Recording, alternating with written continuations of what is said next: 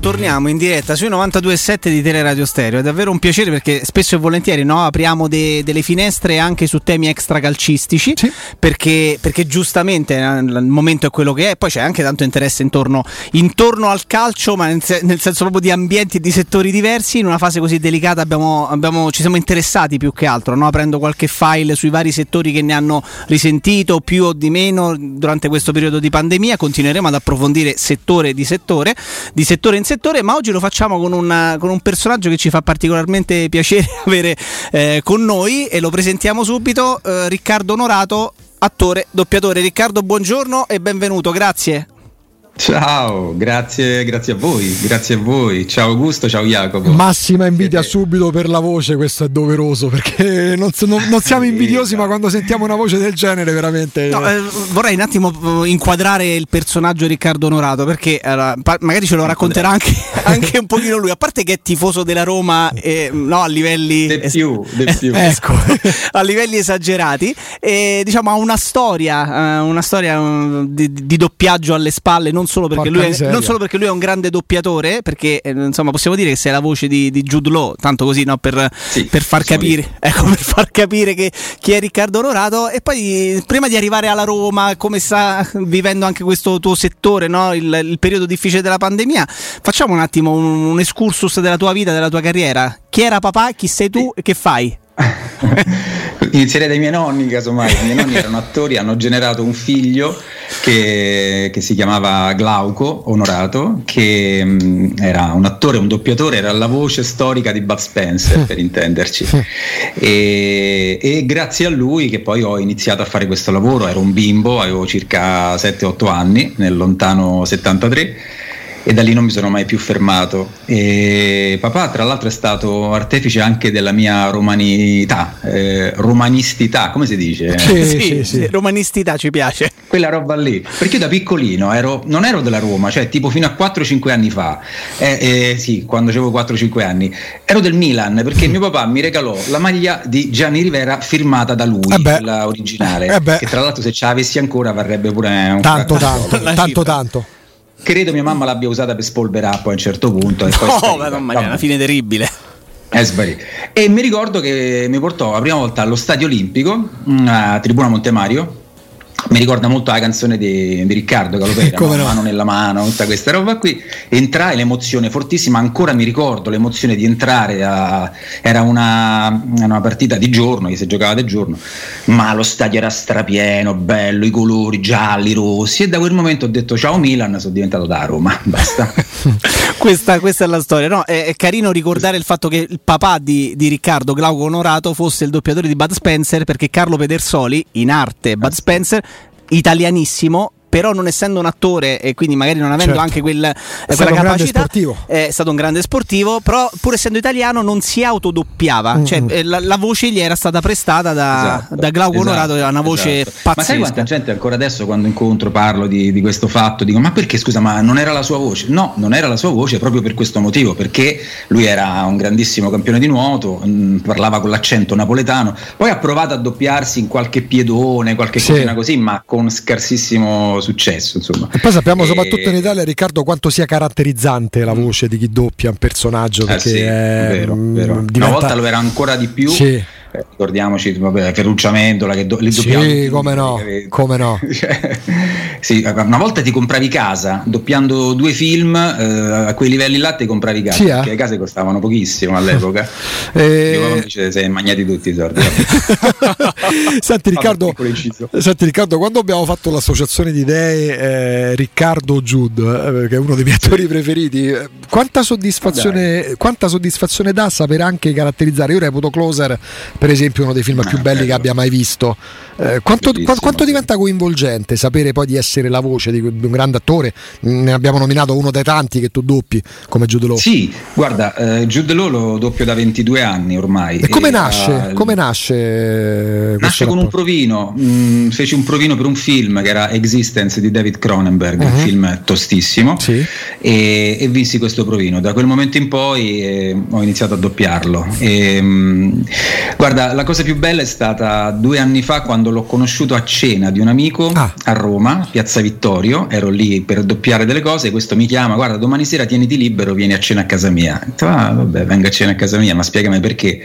Poi alla fine me l'ha detto, figurati, io sono impazzito e ce l'ho avuto a cena davanti a me al ristorante, eravamo io e lui, sì al ristorante, a casa sua, di fronte per 3 ore, 3 ore e mezza. È stata un'emozione gigantesca perché lo sapevo a memoria, è una roba incredibile, ogni movimento di labbra, di cose, di sopracciglia, pazzesca, è una persona carinissima, disponibilissima, gentilissima, di grande cultura. Fantastico, esatto. Riccardo, questo ambiente, questo mondo di cui fai parte ad alti livelli, insomma, e ci fa anche piacere aver scoperto che c'è questo legame anche tra noi, perché tifoso della Roma, che è una bella storia, dai, chiamiamola così. Come sta vivendo e come ha affrontato questo lungo periodo di difficoltà? Ma proprio se ce lo puoi spiegare in termini proprio operativi, fattivi, cioè prima si facevano, che ne so, in una settimana tot turni di doppiaggio, da 1 anno e mezzo a questa parte succede cosa? Ti sento pratico, i turni di doppiaggio, vedi, conosci. È affascinante, affascinante. Senti, no, come abbiamo fatto? L'anno scorso più o meno, tra l'altro, vabbè, io faccio un piccolo inciso, io vivo a Bergamo, quindi diciamo ho vissuto la fase iniziale di questa robaccia qui proprio in prima persona, è stata abbastanza tosta, un po' per tutti, vabbè. Chiudo parentesi, poi magari ne parleremo più avanti. Intorno a fine aprile il nostro codice Ateco ci permetteva di rientrare in sala di doppiaggio con tutta una serie di precauzioni, certo, dovute, quindi mascherine, distanziamento, uno solo in sala, limite delle righe un pochino abbassato, e sanificazione a ogni cambio di persona. Questo ha comportato dei rallentamenti enormi, quindi si fanno sempre 3 turni al giorno, però con dei grossi rallentamenti. Poi c'è stato un calo di lavoro enorme. Che immaginiamo anche molti film che erano in uscita, esatto, quindi in preparazione siano stati quantomeno rinviati. Hanno interrotto tutte queste robe qui, adesso si sta riprendendo un pochino, quasi tutto il cinematografico è stato spostato sul televisivo, quindi un sacco di film che io ho doppiato ultimamente sono per varie piattaforme streaming. Ci sono, scusa, io penso non c'entri nulla, però te lo chiedo una curiosità, ci sono differenze tra doppiare un film da cinema, un film che saprai uscirà soltanto in TV o anche una serie, per esempio, no? No, in teoria non dovrebbero esserci, perché se uno è un professionista dovrebbe dare il massimo sempre. No, dico proprio per, non tanto per la professionalità, proprio un discorso pure di ambiente, non è una stupidaggine. Tempistiche, per doppiare un film hai un tot monterighe, quindi tu puoi doppiare un film con più calma, mentre invece per un telefilm, per una serie televisiva, una soap opera, eccetera, devi andare più di corsa. Stessa cosa per i cartoni animati, per un cartone film hai molto più tempo, un pochino più di tempo, per un telefilm, una roba del genere devi andare di corsa, quindi questo è quanto. Ogni tanto si va a perdere un po' di qualità, questo è poco ma sicuro. Il tuo orgoglio, il film orgoglio al quale hai partecipato da doppiatore? Orgoglio e pregiudizio, il protagonista manca a farla apposta, no? Per dirne una. Il tuo fiore all'occhiello. No, un film che mi è piaciuto tantissimo è stato The Imitation Game, in cui doppio Benedict Cumberbatch, che lo doppio già da un po' di tempo, e quello è stato un film che mi ha dato proprio tanto, fantastico, bello da morire, l'ho visto al cinema, un film meraviglioso tra le altre cose. Bello, molto gran bel film. Senti, invece visto che sei un pochino della Roma, anzi ma in privato mi ha detto so della Roma tanto e mi capita anche di ascoltarvi parecchio, sì. Così è successo. Sì. Che idea ti sei fatto di questi colpi di scena, quasi colpi da cinematografici che la Roma ha riservato agli ascoltatori? Io vado avanti sempre col saturimetro e con la cosa della pressione da quando ho saputo di Mourinho, capito?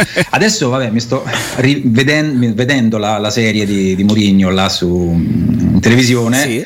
E dico che è pazzesca sta cosa, cioè ancora non ci credo che quello lì sta da noi adesso, cioè non ci posso credere, io mi guardo e mi dico no, non è vera sta cosa, non è vera.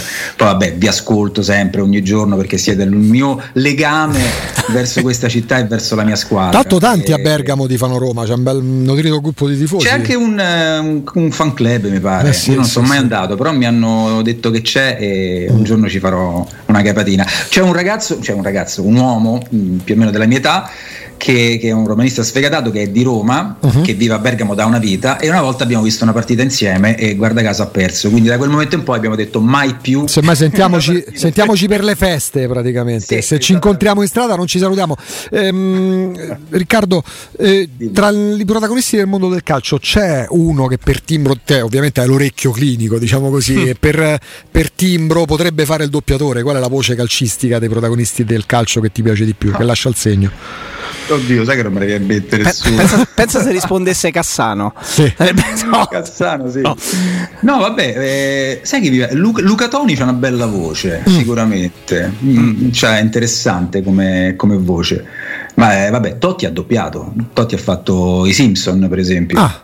Ha fatto una puntata dei Simpson, sì, Totti e Hilary credo insieme, vabbè insomma era una cosa divertente così tanto per ridere, però non me ne viene in mente nessuno. E invece al contrario, proprio perché non hanno sta voce straordinaria, se ci fossero, togliamo tutti i calciatori che hanno giocato giocano nella Roma, qual è il protagonista del calcio che vorresti doppiare se facessero gli attori, magari si improvvisassero a facessero un film? Ecco, porca vacca ragazzi, mi piacerebbe tanto doppiare Maradona a me, devo fare, cioè per me quello rimane una delle espressioni più alte del calcio.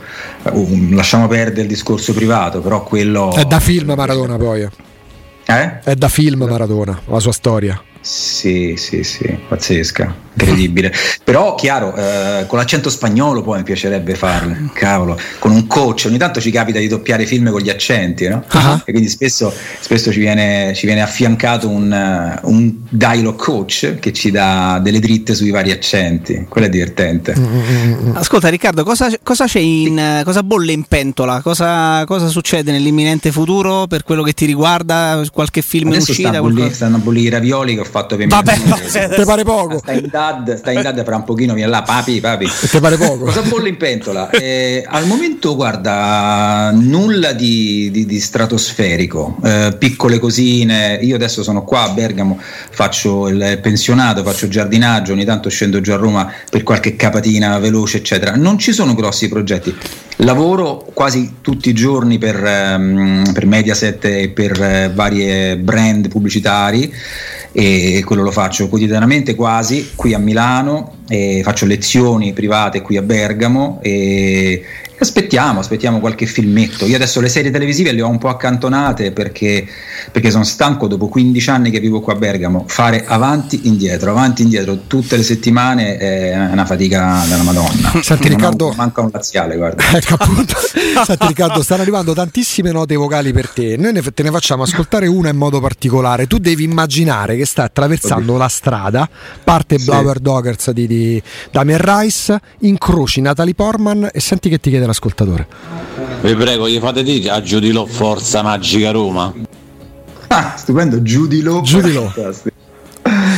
Forza magica Roma.